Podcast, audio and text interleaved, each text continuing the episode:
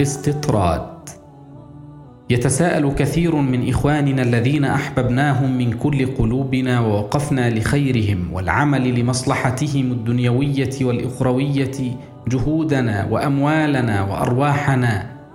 وفنينا في هذه الغاية غاية إسعاد أمتنا وإخواننا عن أموالنا وأنفسنا. وكم أتمنى أن يطلع هؤلاء الإخوان المتسائلون على شباب الإخوان المسلمين وقد سهرت عيونهم والناس نيام وشغلت نفوسهم والخليون هجع وأكب أحدهم على مكتبه من العصر إلى منتصف الليل عاملا مجتهدا ومفكرا مجدا ولا يزال كذلك طول شهره حتى إذا ما انتهى الشهر جعل مورده موردا لجماعته ونفقته نفقة لدعوته وماله خادما لغايته ولسان حاله يقول لا أسألكم عليه أجرا إن أجري إلا على الله ومعاذ الله أن نمن على أمتنا فنحن منها ولها وإنما نتوسل إليها بهذه التضحية أن تفقه دعوتنا وتستجيب لندائنا من أين المال؟ يتساءل هؤلاء الإخوان المحبوبون الذين يرمقون الإخوان المسلمين عن بعد ويرقبونهم عن كثب قائلين. من أين ينفقون؟ وأن لهم المال اللازم لدعوة نجحت وازدهرت كدعوتهم والوقت عصيب والنفوس شحيحة.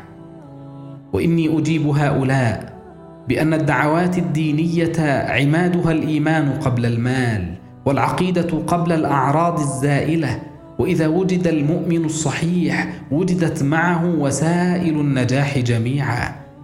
وإن في مال الإخوان المسلمين القليل الذي يقتطعونه من نفقاتهم ويقتصدونه من ضرورياتهم ومطالب بيوتهم وأولادهم ويجودون به طيبة نفوسهم سخية به قلوبهم يود أحدهم لو كان له أضعاف أضعافه فينفقه في سبيل الله.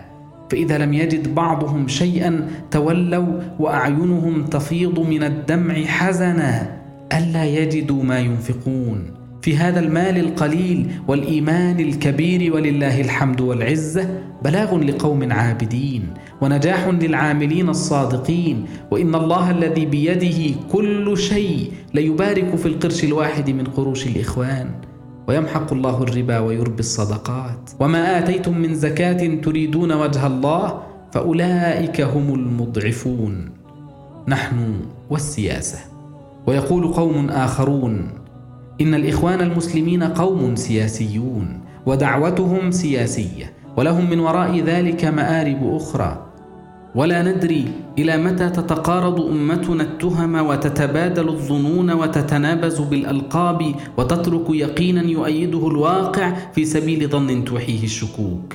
يا قومنا إننا نناديكم والقرآن في يميننا والسنة في شمالنا وعمل السلف الصالحين من أبناء هذه الأمة قدوتنا. ندعوكم إلى الإسلام وتعاليم الإسلام وأحكام الإسلام.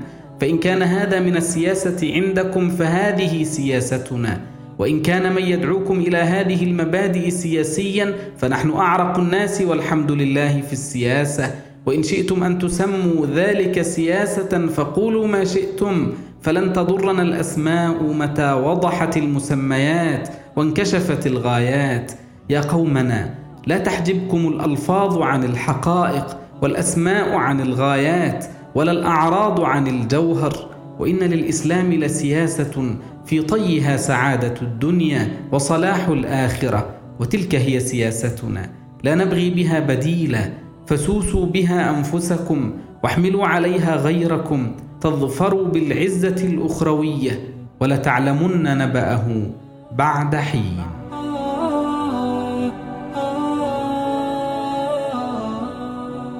تابعونا على حساب حسن البنا على ساوند كلاود